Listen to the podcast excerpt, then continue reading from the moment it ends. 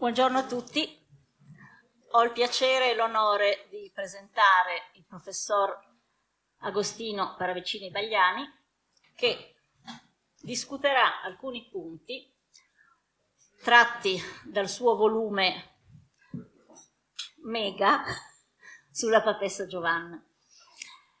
Eh, Agostino Paravicini Bagliani ha insegnato e in qualche caso ancora insegna nelle università di Losanna, Friburgo, eh, Lugano e anche eh, Vita Salute, l'università eh, vicino Milano, San Raffaele, del San Raffaele. È stato scriptor alla Vaticana per 12 anni, è stato vicepresidente dell'Unione degli Accademici Europei. Dal 2008 è stato eletto con un'unanimità che ancora pochi giorni fa si è ripetuta, presidente della Società internazionale per lo studio del Medioevo latino. Eh, lì ha creato un centro studi che esisteva già da tempo e che era fiorente, ma eh, è riuscito a, come dire, far fiorire ulteriormente, una cosa che capita di rado nelle istituzioni pubbliche, che quando c'è una felice gestione eh, possa succedere una ancora più felice gestione. Ma eh, questo centro studi che gode di un appoggio fisso importante del Ministero ha ampliato le proprie sedi e al giorno d'oggi sforna edizioni critiche, studi, collane. Paravicini Bagliani è direttore di cinque collane, mi piace citare Micrologus fra queste. Ehm, è piena di giovani borsisti, studiosi e segnisti che lavorano. Insomma, un'attività che non conosco così fervida in altri centri studi italiani. Tra le sue pubblicazioni sui temi di ricerca possiamo citare eh, sicuramente la geografia, sicuramente la storia del papato, eh, sicuramente tutto ciò che riguarda i rapporti fra la natura e l'ambiente nel Medioevo. È storico a tutto campo, però alcuni temi li predilige, la storia del corpo anche. Um, un suo libro, Il corpo del Papa, è stato tradotto in 4-5 lingue, ma così è successo anche per Il bestiario del Papa e così è successo eh, anche per Il potere del Papa. Adesso invece di celebrarlo, penso, spero di lasciargli la parola perché è veramente difficile scegliere alcune, alcuni punti soltanto di un volume mh, Monstrum, come è il volume sulla papessa che ha pubblicato, ci sono tutte le fonti possibili che si sono accumulate e stratificate nei, nei, nei secoli su questo mito, favola della papessa Giovanna. Grazie professor Paravici.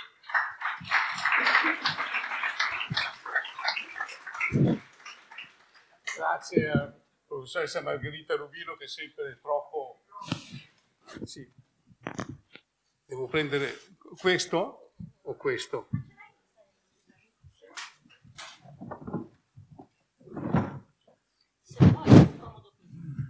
Beh, così eh, è sempre troppo gentile e troppo generosa, ma ehm, ha già in qualche modo inquadrato il problema nel senso che eh, se la, la, leggenda della papessa Giovanna può entrare a pieno titolo in questo magnifico festival di storia sotto il titolo di storia segreta, è proprio perché è una storia segreta paradossalmente, perché da un lato eh, una, non c'è, forse sono poche le donne sulle quali è stato scritto così tanto, raccontate, la sua storia è stata raccontata così tanto eh, per molti secoli, fino ad oggi ci sono persino dei film e via dicendo. Basta guardare gli articoli di Wikipedia di tutte le lingue, a parte il fatto che nessuno di questi articoli dice la stessa cosa ed è questo il problema. Cioè, eh, da un lato c'è un'enorme quantità di testi, di racconti, e dall'altro ci sono i segreti, cioè non si capisce esattamente eh, se tutto quello che è stato scritto, tutto quello che è stato detto eh, e che ancora oggi viene naturalmente scritto e eh, pubblicato e comunicato, eh, è vero. E, mh, questa è una delle ragioni per cui eh, ho incominciato a un certo momento a, raccogliere, eh, naturalmente raccogliere nel senso rigoroso del termine, cioè li ho raccolti per poterli studiare, raccogliere e partire da zero, cioè andando a vedere tutti i codici, perché fino adesso anche le, le migliori eh, storie della papessa, eh, della leggenda della papessa, eh, utilizzavano testi che erano stati editi magari nell'Ottocento, senza andare a vedere, insomma, perché c'erano molti problemi da risolvere, questi segreti della, della vita della papessa. Ecco, eh, per cui è una storia segreta che ha bisogno di essere ri, ristudiata, rivisitata. E ho raccolto tutti i testi e adesso vediamo, cerchiamo in un'ora di vedere eh, qualche elemento essenziale di come è nata la leggenda e di come si è sviluppata nel corso dei secoli. A dire il fatto, a dire il vero, io avrei dovuto pubblicare un libro con il titolo Storia della eh, papessa, perché nel Medioevo non è una leggenda e anche questo è uno dei problemi. Per noi è una leggenda, è una leggenda del resto se appunto, come dicevo prima, la storia della papessa incomincia ad essere come ricostruzione della leggenda fin dal 1600, eh, soltanto nel 1863 abbastanza è una data antica, ma di fatto è una data anche recente in un certo senso. Soltanto con questo libro dello studioso, dello storico tedesco Döllinger sappiamo che è una leggenda. Dunque bisogna aspettare la seconda metà dell'Ottocento per per avere una certa sicurezza e soprattutto soltanto da quel periodo gli storici hanno incominciato a considerare questa storia una leggenda. La differenza tra storia e la leggenda è l'esistenza o meno della, naturalmente della donna eh, e della storia. Io ho passato parecchi anni della mia vita con una donna che non è mai esistita. Ecco, questo per dirla in, in, in modo semplice eh, ho passato effettivamente molti, alcuni anni con questa donna perché ho lavorato molto. Grazie al Covid poi due anni di tranquillità mi hanno permesso di terminare questa lunga ricerca, terminare fino a un certo punto perché non si finisce mai nulla. Eh, allora, per essere molto chiari, sono riuscito, grazie anche ad amici, eccetera, a raccogliere eh, fino al, mi sono fermato al 1500 per motivi sui quali eh, è inutile oggi insistere, vedremo poi casomai perché. Eh, comunque ci sono 109 racconti, 109 racconti, eh, forse eh, bisogna aggiungere che fino adesso, fino a qualche anno fa, la storia della papessa Giovanna era, veniva studiata ricostruita sulla base di una quarantina di testi, per cui c'erano molti più testi da raccogliere. 20 di questi trattano di una seconda leggenda, eh, che dipende però dalla prima, che è quella della eh, verifica della mascolinità del Papa e vedremo poi di che cosa si tratta.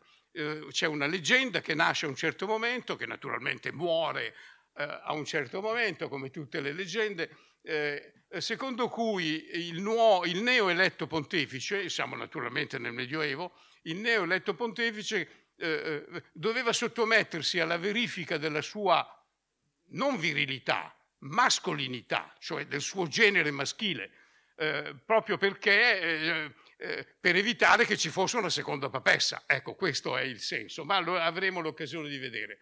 Dunque, oltre a questi 109 testi, di cui 20 trattano di questa seconda leggenda, 30 sono le immagini che troviamo nei manoscritti medievali. Parlo naturalmente solo dei manoscritti medievali manoscritti o incunaboli, eh, fino al 1500 ci sono anche alcune immagini in incunaboli. Allora, eh, di questi 109, eh, per poter capire mh, mm, le cose nel senso mm, proprio più generale, più chiaro del termine, bisogna distinguere tre testi da tutti gli altri, perché solo tre testi sono autonomi, cioè non dipendono, uno non dipende dall'altro, mentre tutti gli altri dipendono in qualche modo da uno di questi tre. Dunque sono due cose, questa è la prima grande eh, distinzione che si deve fare. Il secondo punto come vedete dalle, dalle iniziali rosse, eh, che adesso spiego, vedete che eh, questi tre autori appartengono tutti a ordini mendicanti, cioè due sono domenicani e uno francescano. E questo è un tema che naturalmente è molto importante, eh, sul quale torneremo. Eh, un altro punto importante di questa slide, diciamo, eh, è che eh, i primi due sono abbastanza vicini nel tempo. Eh, prima di tutto eh, osservate che il più antico eh, è tra il 1250 e il 1254, dunque bisogna aspettare la metà del 200 per avere un testo narrativo, una narrazione, un racconto su questa papessa e anche questo dovremmo ricordarcelo. Il secondo è molto vicino nel tempo, eh, la cronaca eh, di Erfurt termina eh, nel 61, forse eh, può essere stata scritta anche qualche, qualche, anno prima, ma comunque siamo in un periodo abbastanza.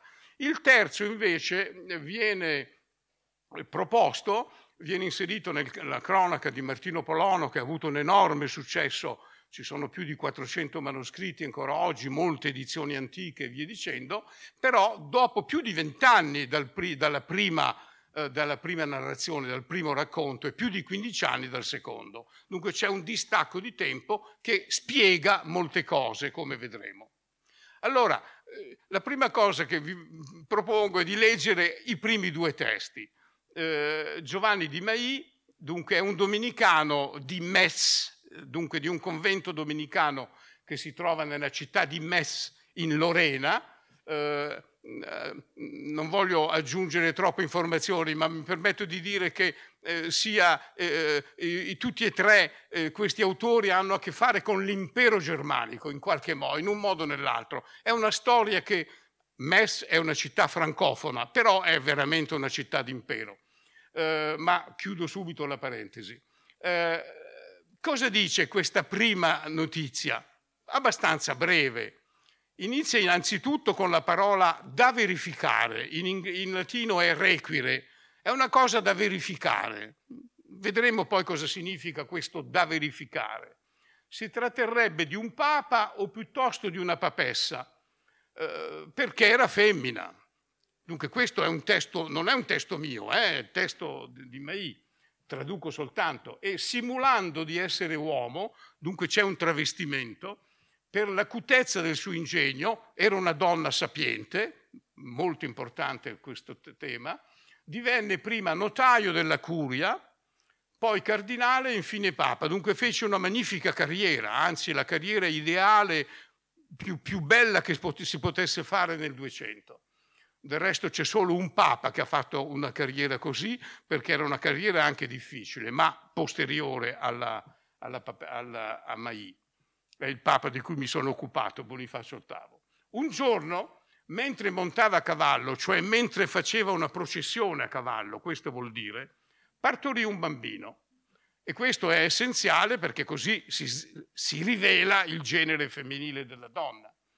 Il, il, parto è essenziale nella storia proprio per il, disleva, il disvelamento del genere, della femminilità. E subito dalla giustizia romana, legati i suoi piedi alla coda di un cavallo fu trascinato, e lapi- fu trascinato e lapidato. Guardate che nel testo è maschile, il testo lo racconta al maschile perché parla di un papa eh, e anche questo è importante. Eh, legati i suoi piedi alla coda di un cavallo, fu trascinato e lapidato dal popolo per mezza lega e seppellito nel luogo dove morì.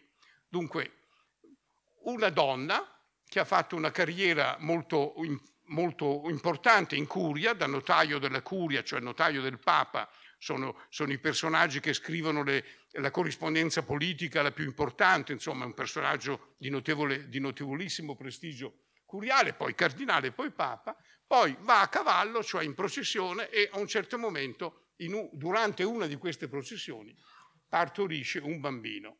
Partorisce un bambino, muore e in questo caso la giustizia romana interviene e la sanziona. La sanziona con una sanzione giudiziaria molto pesante, perché lega i piedi alla coda del cavallo e poi viene trascinata e lapidata.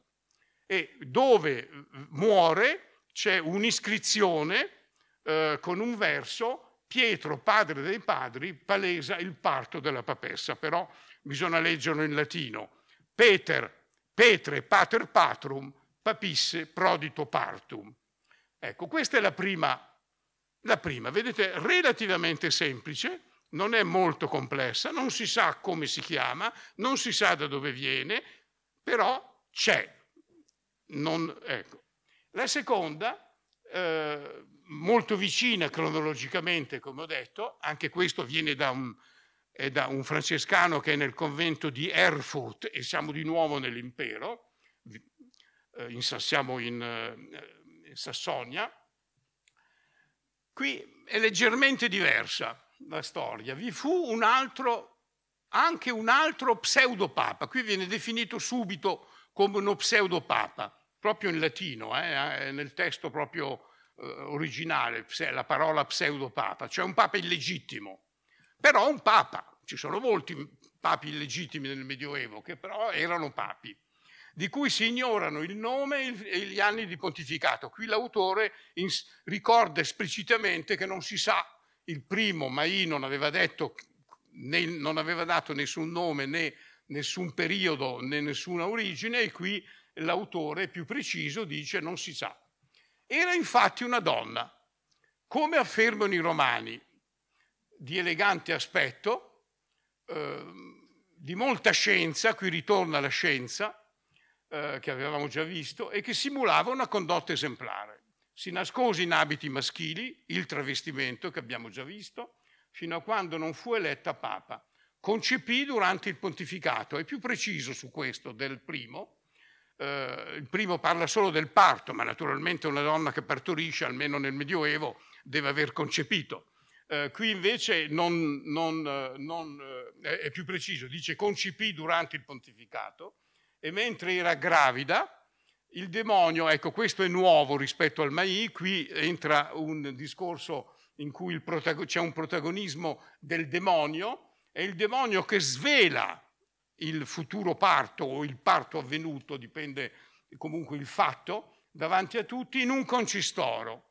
Concistoro è la riunione del Papa con i cardinali, però nel Medioevo, in quel periodo, il concistoro è pubblico, ci sono anche ambasciatori, sono, è, un, è un, una riunione che il Papa organizza due, tre, quattro volte alla settimana, eh, è una sorta di tribunale eh, dove il Papa prende decisioni, arbitra e via dicendo, non è il concistoro di oggi, è il concistoro medievale e qui è una sorta di inversione Qui è il, è il demonio che eh, arbitra o perlomeno lancia un, come dire, eh, pre, dice qualcosa. Normalmente è il Papa che parla in concistoro.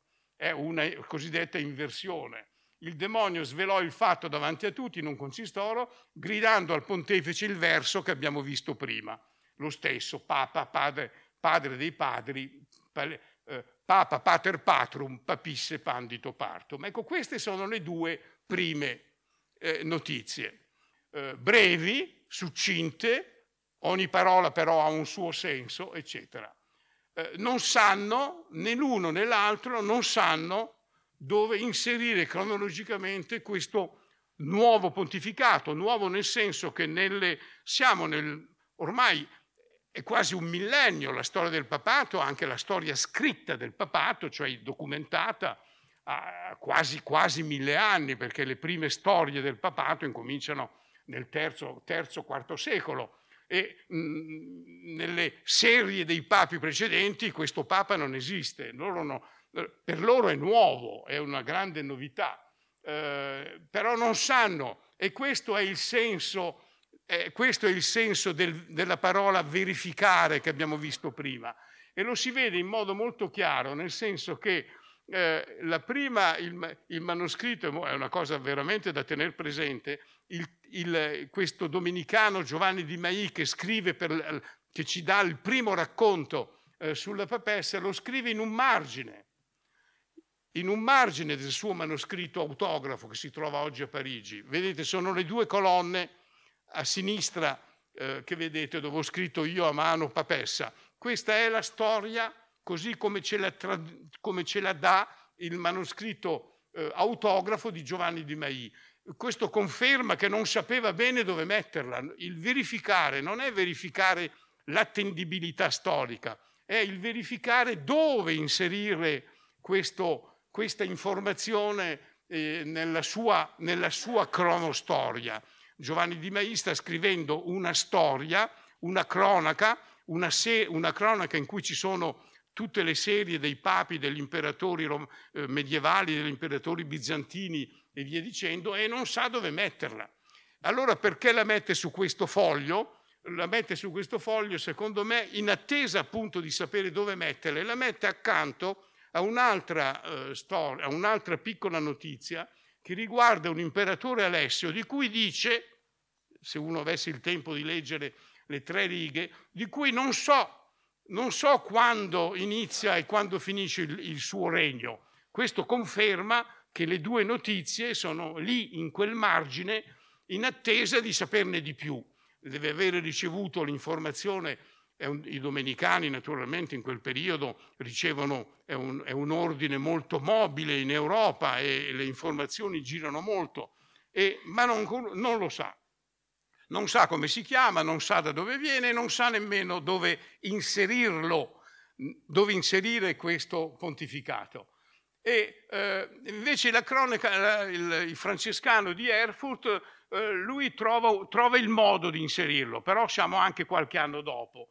Eh, pur consider- lo considera pseudopapa, ma riesce a trovare, eh, lo, lo, mette dopo un, altro, dopo un altro papa che viene considerato illegittimo, nel senso che fu cancellato dal numero dei papi a causa della sua malvagità, questo, questo Sergio. Dunque c'è un Sergio, Papa Sergio, che per motivi che qui non voglio eh, analizzare o descrivere eh, è, un, è, uno pseudopapa e eh, l'autore della cronica Mino, non sapendo dove metterlo, lo mette dopo questo eh, perché anche lui, perché considera la papessa un altro pseudopapa. Ecco, solo questo conferma da un lato che non sapevano bene dove metterlo e dall'altro è un meccanismo analogico, non, non l'ha inserito lì per motivi eh, profondamente sto, storici, di grande riflessione, per motivi analogici. C'è uno, c'è uno pseudopapa, gli metto accanto un altro pseudopapa. E eh, del resto il manoscritto eh, più antico eh, ci mostra del resto la prima rappresentazione visiva che era inedita, non era conosciuta, e si vede la donna eh, che non è trattata come un papa, è trattata come donna. E non è neanche, vedete come gli altri papi che sono nei piccoli medaglioni, sono a, a, a, collegati alle due alle colonne, alla colonna gialla e alla colonna rossa centrale. La colonna rossa centrale, per esempio, indica, eh, simboleggia naturalmente la successione dei papi e i papi legittimi sono collegati alla... mentre la, la, la papessa viene considerata una donna e dunque non, un, non uno pseudopapa e dunque non è collegata eh, al... Non è, nel, un, non è in un medaglione dove ci sono gli anni perché non li conosce, eccetera, eccetera. Questo è un piccolo... Eh, una piccola illustrazione, ma che è veramente interessante, che spiega bene come all'epoca veniva. Come avete visto ci sono, sono due testi diversi, ma hanno molti elementi comuni. Questo significa che eh, sono molti elementi comuni che però sono anche elementi indispensabili perché la storia funzi- esista. Eh, prima di tutto la definizione donna, non, può, non c'è un papa donna se non c'è una definizione della femminilità. Il, l'elemento fondamentale è il travestimento. È stata eletta perché non sapevano, i cardinali non sapevano che era donna, perché si era travestita. Il travestimento è un elemento fondamentale perché la storia funzioni. L'ingegno e la scienza sono due elementi sul quale devo tornare. No, di per sé non sarebbero indispensabili, è anche curioso del resto che ci sia una tale insistenza sulla scienza, sulla sapienza, sulla, sulla alta istruzione della, di questa donna. E questo però lo devo lasciare un momentino da parte. Poi, eh, naturalmente, viene eletta Papa, questo è evidente, il concepimento è, è indispensabile, è un elemento indispensabile per la storia. Ed è importante però ricordare che il disvelamento, diciamo, del genere femminile della papessa avviene attraverso il parto e non attraverso la morte. Di solito, nella grande tradizione agiografica delle donne travestite che diventano monache, abbesse e sante, eh, la maggior parte, o perlomeno quelle, si scrive, di, si scrive di quelle che poi sono diventate sante, eh, il, la, il, il, il, genere femminile viene rivelato al momento della morte, qui invece è il momento del parto. E questo è un elemento che mi ha fatto molto, sul quale bisognava, era, era importante eh, riflettere. Eh, eh, tanto più che, eh, lo dico subito perché non è né l'uno, né il primo, né il secondo e nemmeno il terzo, insiste sul bambino. Il bambino muore, del bambino, del bambino nato dal parto, la storia della papessa, neanche più tardi, neanche dopo, non è un problema, cioè vuol dire non, vi, non, è, non è che sia un problema, non, non, è un elemento narrativo importante, anzi la maggioranza, la maggior parte dei testi non ne parlano.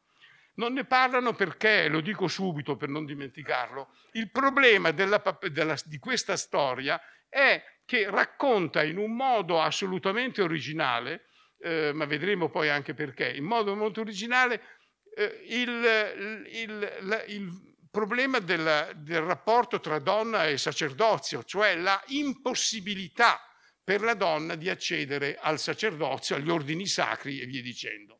Eh, dunque non è il problema dinast- del, del, pericolo che eh, una donna, che il, il, bambino nato dalla donna possa eh, trasformare il papato in una dinastia. È sempre un pericolo per un'istituzione elettiva, ma non è quello il pericolo. Il, pericolo, il problema è quello della inaccessibilità della donna. E poi naturalmente il versetto, anche quello è presente in tutti e due. Allora, vari problemi, ma perché Metz? Perché Erfurt? e poi Alzella, perché c'è una cronaca di Alzella molto vicina da cui abbiamo visto. Perché i primi testi vengono da città molto lontane di per sé da Roma eh, e via dicendo? Perché? La risposta tutto sommato è abbastanza semplice. Il domenicano, ma bisognava però un po' cercarla, eh, il domenicano di Mei eh, è senz'altro in contatto con l'Italia, probabilmente ha anche viaggiato in Italia, perché è il primo storico medievale che distribuisce la materia 50 anni per pagina. Noi siamo abituati al secolo, ma il secolo è un'invenzione moderna. Nel Medioevo il secolo non ha la stessa eh, funzione, però 50 anni per pagina è già una grande innovazione. È una grande novità che però il cronista domenicano di, Me, di Mai si ispira di esperimenti grafici che erano già presenti in cronache italiane, ma è soprattutto il secondo, il l'autore, il francescano anonimo di Erfurt, deve avere vissuto a lungo a Roma. Eh, eh, secondo me era persino un, un, membro della curia romana. Non ho il tempo naturalmente di darvi eh, eh tutti gli elementi, ma è veramente molto importante. E questo eh, spiega anche come mai le, eh, tutti gli elementi narrativi in queste prime due eh, rinviano, sono molto attuali nel 200. La carriera curiale non può essere scritta come è stata scritta da Giovanni di Mai prima di quel periodo. 12, fino all'inizio del, del 200 è impossibile per motivi che non posso spiegare, è impossibile che si possa dire è, è, è, stato notaio della curia, cardinale e papa. È qualcosa che non rientra nella storia dell'organizzazione della curia romana. Lo stesso il cavallo, la più antica, la più antica questo ci può un po' eh, forse sorprendere, perché eh, ma il, il papa va a cavallo da secoli, ma ne parlano in modo molto diverso non ne parlano mai mettendo in scena il, il fatto di andare a cavallo, ne parlano come dono, come eh, per il rapporto con l'imperatore, eccetera, ma l'andare a cavallo ha una storia anche lei, anche lui, cioè anche, anche questo elemento, e la prima rappresentazione è esattamente cronologica, con il testo di Mai eh, nel famoso oratorio di San Silvestro a Roma, dove si vede il, il Papa e Costantino, ma naturalmente si tratta di Innocenzo IV e di, e di Federico II, eh, che il Papa che riceve il cavallo, eh, che vedete nella seconda, eh, avrebbe, bisognerebbe, bisogna, è, è, è, è, quello più in basso che è il primo, scusate mi sono sbagliato nel, Dunque eh, l'imperatore prende il cavallo, lo dà al Papa e poi il cavallo, il Papa entra a cavallo. Con... Dunque c'è una corrispondenza cronologica perfetta. E, eh, e anche la sanzione giudiziaria di cui, parlato, di cui abbiamo visto nella, è una sanzione giudiziaria per i traditori e l'inganno è un tradimento, l'inganno della papessa che si è lasciata trasvestire si è travestita per essere eletta è un inganno, è una sanzione giudiziaria molto ben documentata dalla fine del XII e nel XIII. Tutto questo ci porta a dire che le notizie, le due prime notizie che abbiamo, sono notizie che da un lato rinviano a Roma, per i motivi che ho già detto, e dall'altro sono notizie che non possono essere state scritte prima della metà del 200, sono, corrispondono, metà del 200 può essere stato 1235, se non sto dicendo l'esatta, eh, l'anno preciso, ma non, che, rinvi, che sono di attualità di quel periodo, cioè non è una storia che loro ricevono e, scri- e inseriscono nelle loro cronache che rinvia a periodi molto antichi, è una storia scritta in quel periodo. Ed è una storia, e questo è molto eh, importante da ricordare, che è costruita su una opposizione, un'opposizione molto chiara. Da un lato è una storia certa, fin dall'inizio, e questo varrà per tutto il Medioevo, si crede all'esistenza di questa donna che è stata eletta papa, però è un pontificato illegittimo, è un pontificato che deve essere sanzionato, delegittimato. La donna viene sanzionata dalla, eh, come abbiamo visto, dalla, dalla, eh, con la coda, eh, con i capelli alla, ehm, alla coda del cavallo e via dicendo. Cioè, da un lato è esistita, non soltanto esistita, ma è esistita come papa, è stato un papa, anche se era un pseudo papa, ma comunque un papa, è stata quindi eletta ma non vale. E lui, il secondo punto fondamentale è che non c'è un giudizio morale in questi primi testi. Non c'è un giudizio morale sul comportamento sessuale della donna che ha concepito. Eh, no, mm, come avete visto, nessun, eh, nessun uh, giudizio morale. Eh, il problema non è quello per il momento, vedremo che la cosa non, non rimane così, ma ehm, e dunque in questo periodo ricordiamoci che dobbiamo parlare di un papa e di fatto come di un papa più che di una donna, è un papa donna più che una donna papa. Non so se mi, se mi faccio comprendere. Non è un problema, non c'è nessuna misoginia. C'è naturalmente una misoginia, se volete, nascosta, nel senso che una donna non può diventare papa, questo è un altro discorso ma come donna non è sanzionata, è sanzionata per via dell'inganno, del travestimento, non del concepimento. Ed è un elemento naturalmente fondamentale. Eh, terza, la terza notizia, dunque vent'anni dopo Mai, 15 anni dopo Erfurt. E le cose cambiano perché la storia matura, cioè passa il tempo, e il tempo permette... Un... È la stessa cosa che funziona con la leggenda di Guglielmo Tell, all'inizio non c'è né un nome, niente, poi piano piano fu- viene fuori il nome, lo spazio, il tempo.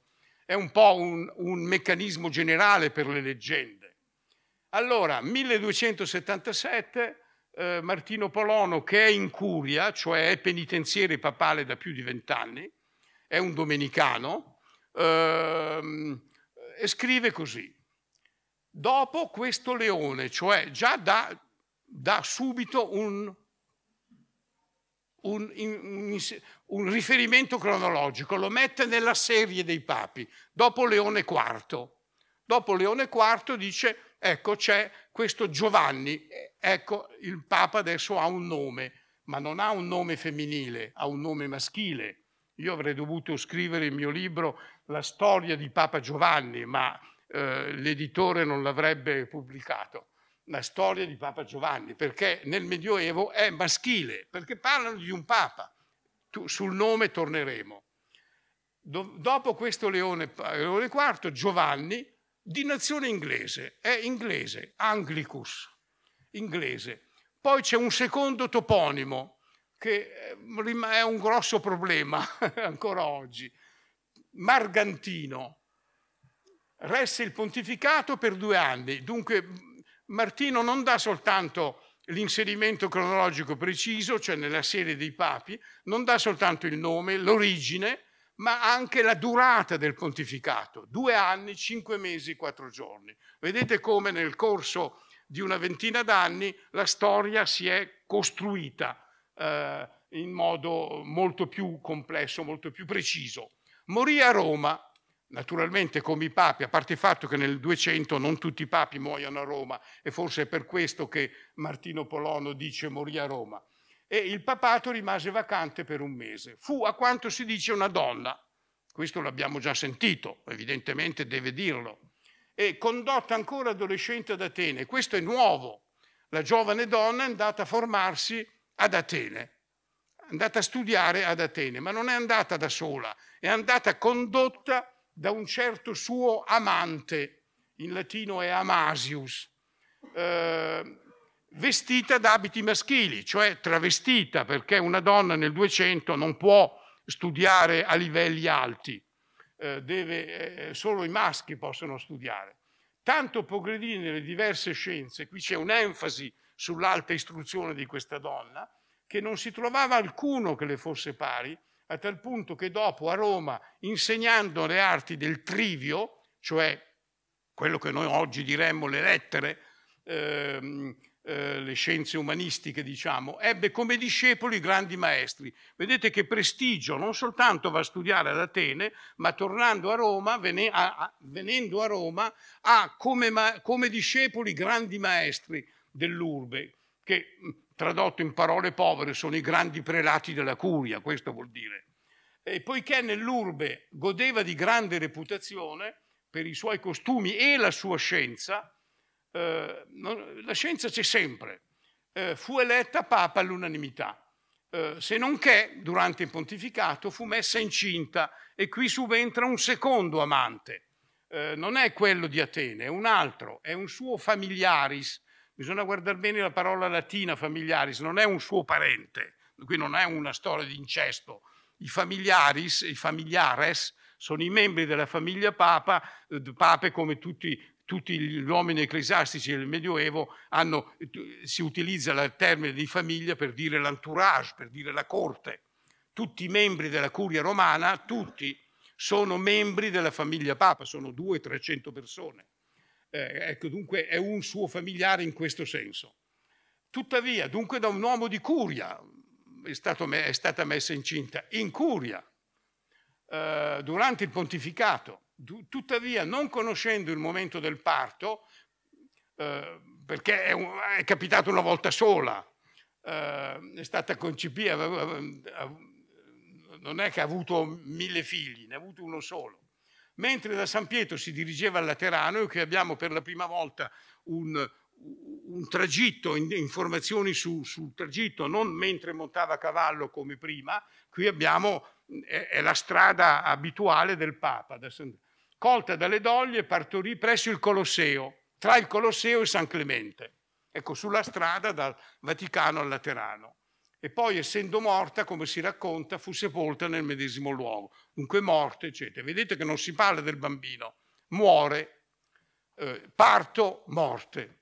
E poiché il pontefice evita sempre di percorrere questa via, molti credono che lo faccia a esecrazione di tale evento. Poi l'ultima frase che è molto importante, che è molto canonistica, istituzionale, eh, molto più chiara de- de- delle precedenti, non è posto nel catalogo dei santi pontefici a motivo della non conformità del sesso maschile a tale proposito. Santi pontefici vuol dire, non vuol dire i pontefici che erano stati canonizzati, sono i papi legittimi, è un modo, un modo di dire medievale per dire papi legittimi, cioè è un papa che è esistito, ma è, eh, il suo pontificato non vale.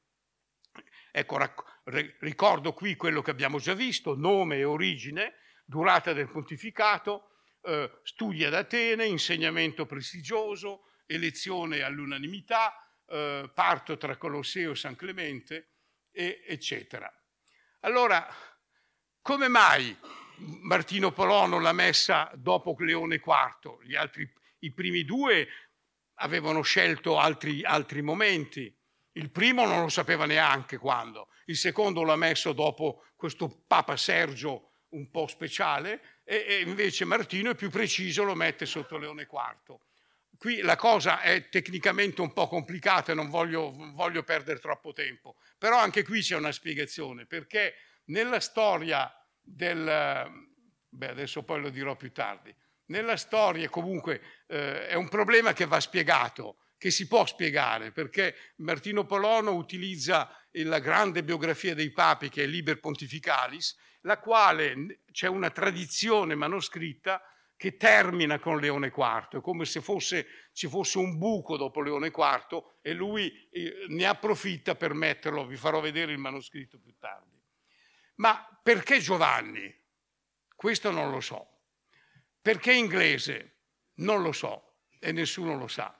A parte il fatto che ho trovato una piccola indicazione, un aneddoto interessante di un grande cronista della prima metà del 200, cronista inglese, che racconta come un suo amico, Giovanni di Basingstoke, che è un personaggio molto noto, era andato, raccontava che era andato ad Atene all'inizio del 200 e aveva conosciuto la figlia dell'arcivescovo ortodosso, che era, che era talmente istruita che l'aveva, che, eh, l'aveva aveva istruito questo, questo Basingstoke. E non so se questo aneddoto, che non è mai entrato nella storiografia della papessa, non lo so, è difficile dirlo. Ci sono dunque molte domande. Lascio da parte il problema di Margantinus e di Maguntinus perché è complicato, ma solo per dire che se andate in Google e vedete come vi dico che è nata Magonza, non è vero, perché Maguntinus, che vuol dire di Magonza, è una trasformazione del termine Margantinus che è invece l'originale. Però non sappiamo cosa significa Margantinus, soltanto che ho trovato un codice inglese eh, questo qui, dove una, un lettore inglese, vedete su... Eh,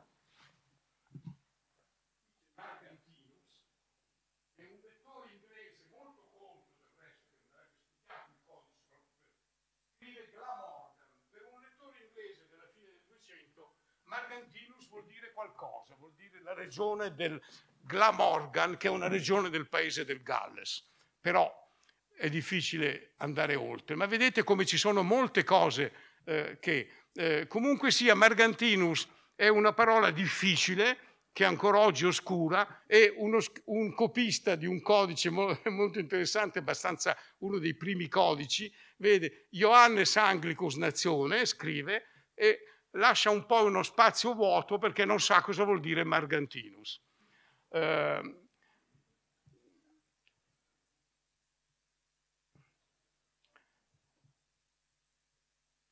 Però l'elemento, importante è di ricordarci che, ah, ecco, questo è il manoscritto che ci spiega. La, eh, sulla parte sinistra avete la vita di Leone IV e sulla parte destra eh, un, manca un papa e la vita continua, c'è un'altra vita e c'è uno spazio intermedio vuoto che corrisponde più o meno ai famosi due anni, eccetera, eccetera, della, della papessa. È come se Martino Polono appunto avesse sfruttato questo vuoto, eh, vuoto codicologico più che storico, eh, per inserire qualche co- un, un, avvenimento, un pontificato più che un avvenimento eh, che bisognava mettere da qualche parte, di cui bisognava trovare uno spazio eh, temporale eh, perché era ignoto fino allora e, e, e al quale credevano, perché questo è il problema essenziale da cui, di questa storia. La,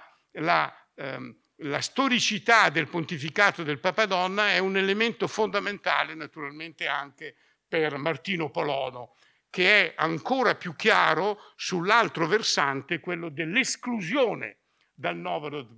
il Papa Donna è esistito, ma non, il suo pontificato deve essere escluso dal novero delle, delle, delle, ehm, dei papi. Ma perché questa alta istruzione? Perché questa donna è la, la donna più istruita al mondo in quel periodo? Perché? Questo è un problema che non è mai stato affrontato. Io trovo una spiegazione, poi dopo naturalmente può essere discussa da tutti.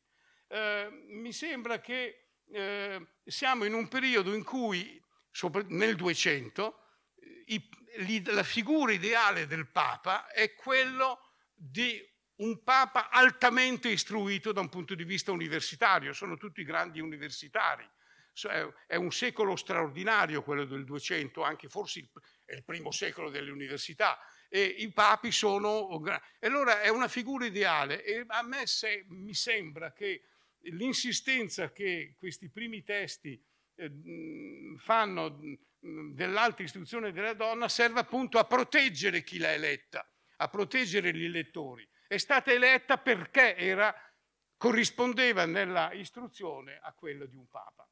Eh, quello che poi è importante distinguere, che Marchino Polono distingue i due amanti, uno prima e uno dopo, proprio per proteggere le, gli elettori.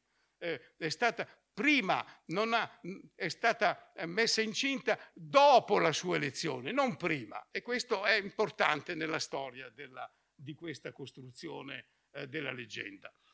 Arrivati a questo punto ci sono gli altri 101 testi, gli altri, gli altri testi dei 109 famosi che ho ricordato all'inizio, eh, eh, ne, eh, ne, abbiamo visti soltanto tre.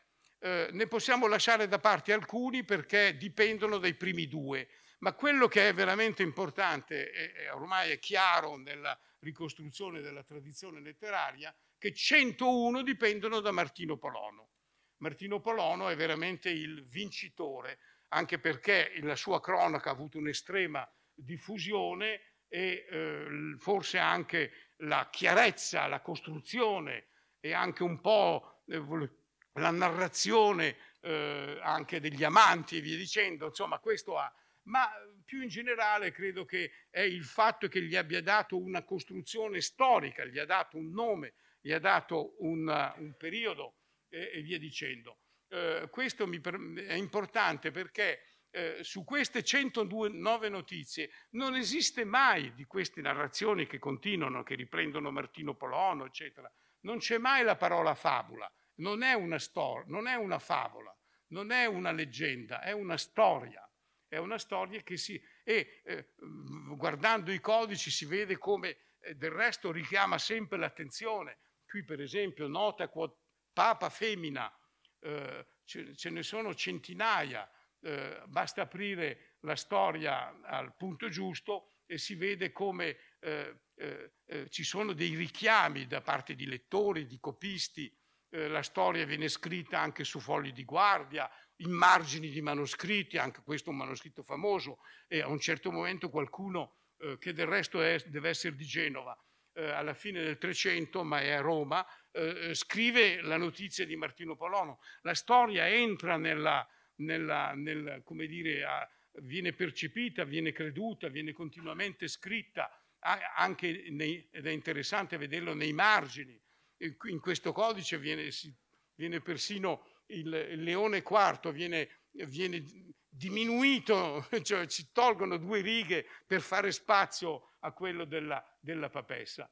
Eh, questo ha, qui eh, vedete la papessa eh, intorno alle altre grandi figure dei del, sovrani, imperatori, eccetera, in un magnifico ehm, ehm, disegno della ruota della fortuna eh, anche qui vedete un ritratto della papessa, ecco appena c'è la storia della papessa eh, nel margine lo si richiama, anche qui è molto bello, abbastanza un manoscritto molto intorno al 1300, vedete credo che sia del resto primo, la prima rappresentazione come donna papa, mentre quella che abbiamo visto prima, più antica, era solo donna. Qui cronologicamente siamo eh, forse la seconda e vedete come ha la chiara, le chiavi di Pietro, lì è veramente un papa donna, ma la, il viso è un viso, è un viso manifestamente di donna. Eh, anche questo, questo, è molto interessante. Sono a un certo momento nella traduzione francese di Boccaccio, eh, eh solo nella traduzione francese di Boccaccio nei manoscritti, eh, si, siamo nella seconda metà del 400, si rappresenta il Papa Donna. E vedete come la, l'accento è dato sul Papa, non sulla donna, perché, viene, perché partorisce in piedi. E, si rappresenta il Papa in piedi come si rappresenta normalmente il Papa in piedi. Eh, però nello stesso tempo il Papa qui concepisce. Eh, bisogna aspettare molto, mo, molto tempo dopo per vedere eh, ehm, rappresentazioni del concepimento del Papa, del, del, della papessa proprio come donna, cioè semidistesa e via dicendo. Questo mi sembra un elemento importante di questa credenza medievale alla, al, al, Papa, al, Papa, eh, al Papa come Papa donna. Ecco, qui vedete invece in Incunaboli incomincia una seconda tradizione dove si vede più la donna che il Papa. Ecco, questa è un'evoluzione importante che vedremo anche nel nome. Allora, la credenza al, alla, alla, papessa e nello stesso tempo l'esclusione della papessa dal, dalla serie dei papi ha fatto nascere una seconda leggenda. È la leggenda appunto che eh, serve a dire che l'errore non deve essere ripetuto.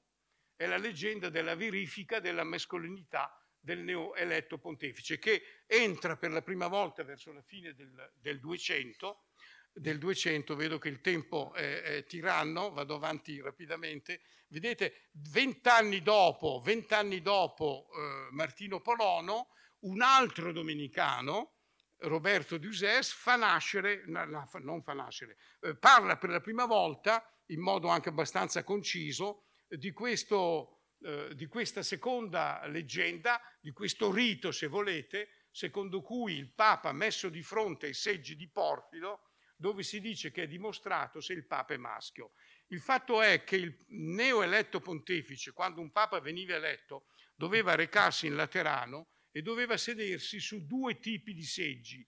Uno è questo qui, eh, di marmo, eh, e vi sono poi due altri seggi che, sono, che erano creduti all'epoca di Porfirio.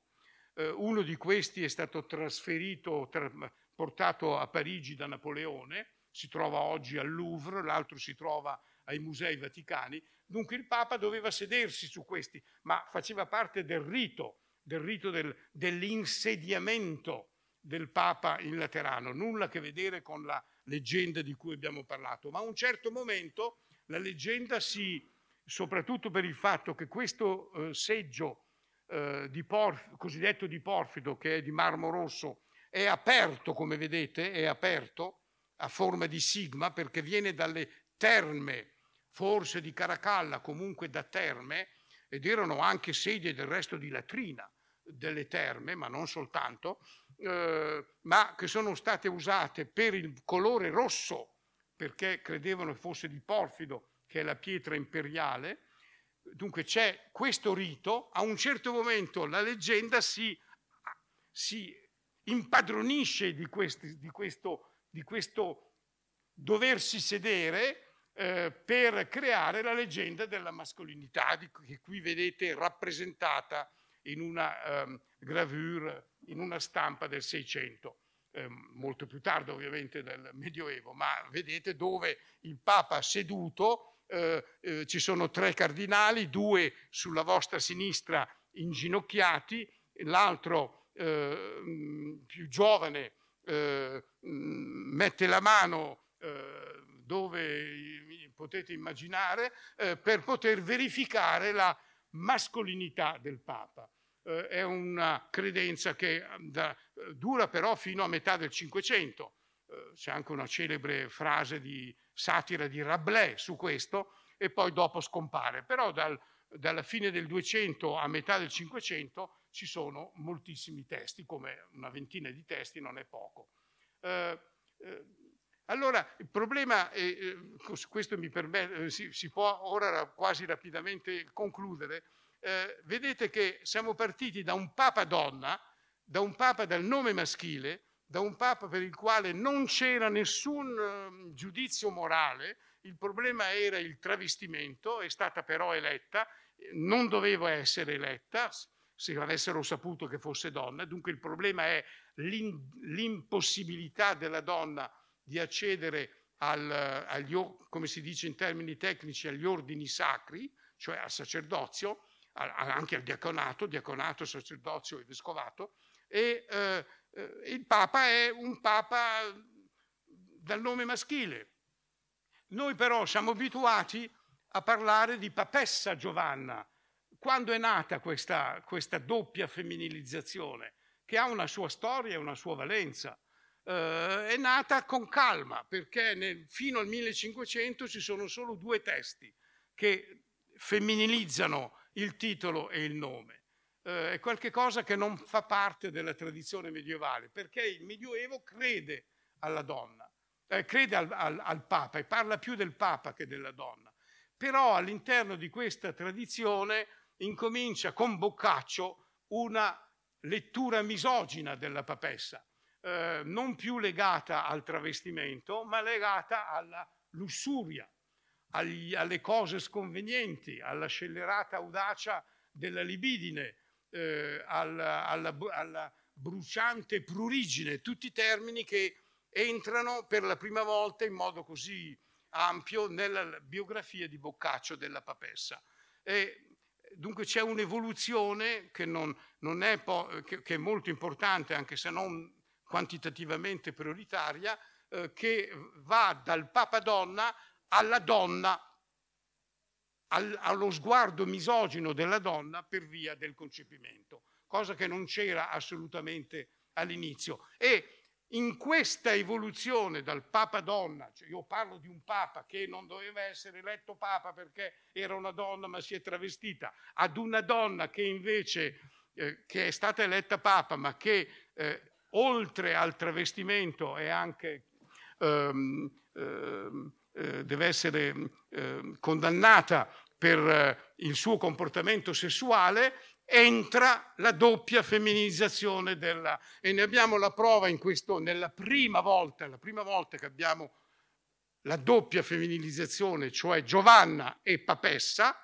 mentre prima era Papa Giovanni, eh, vedete come nel verso eh, alla fine la putain rusée, che non ho bisogno credo di tradurre, cioè c'è una misoginia crescente che crea questa evoluzione ed è naturalmente estremamente importante. Alla fine del 400 eh, un carmelitano, Battista Spagnoli, eh, impiccherà, abbiamo per la prima volta dopo Giovanni di Maì, che del resto scompare nella tradizione, non c'è mai nessuna sanzione, mentre qui abbiamo una sanzione ma di carattere morale, viene impiccata insieme all'amante e nel 600 un protestante ne farà anche una uh, illustrazione. Ecco, vedete qui la donna, eccetera. Dunque questa è la grande evoluzione. Si parla di un papa, un papa che è esistito ma non doveva, eh, è, è, legittimo, ma eh, il suo pontificato è stata eletta all'unanimità, dice Martino Polono, ma non vale e piano piano piano piano, da Boccaccio in poi soprattutto, diventa la storia misogina di una donna eh, che si è resa colpevole di eh, non soltanto di tradimento dell'inganno, ma di un comportamento sessuale eh, condannabile. Ehm, allora, dalla, rapidissimamente, dal Cinquecento in poi ci sarà una doppia eh, traiettoria, eh, il mondo protestante continuerà a credere all'esistenza di un papadonna, ma per motivi polemici contro il papato. Eh, c'è un'enorme letteratura dal Cinquecento in poi, eh, ed è importante per loro credere che c'era questa donna, ma non per dire per fortuna una donna era stata eletta papa, no, per poter dire il papato, si è, i cardinali si sono sbagliati, cioè il problema della, dell'errore del papato, e si sono lasciati sedurre da una donna, cosa naturalmente riprovevole in quel periodo e in quel contesto, mentre il mondo cattolico la considererà una favola, una favola. E entreremo in un altro mondo liberale e per cui ci sono decine e decine di manoscritti, soprattutto di incolabili, dove la storia viene censurata, viene censurata, eh, vedete qui per esempio, vedete, ecco, vedete lì c'è il ritratto, della, l'ultimo ritratto è quello della papessa, viene censurato, la, la, storia della papessa viene censurata e viene del resto anche, anche con annotazioni, qui è, per, qui è persino annerata, eh, eccetera. Dovevo chiudere, il tempo è scaduto e lo, lo sapevo.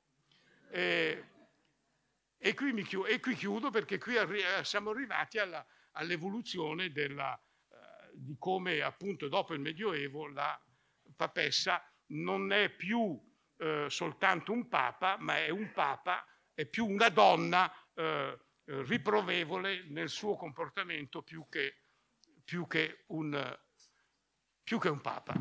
Scusate se sono stato troppo lungo.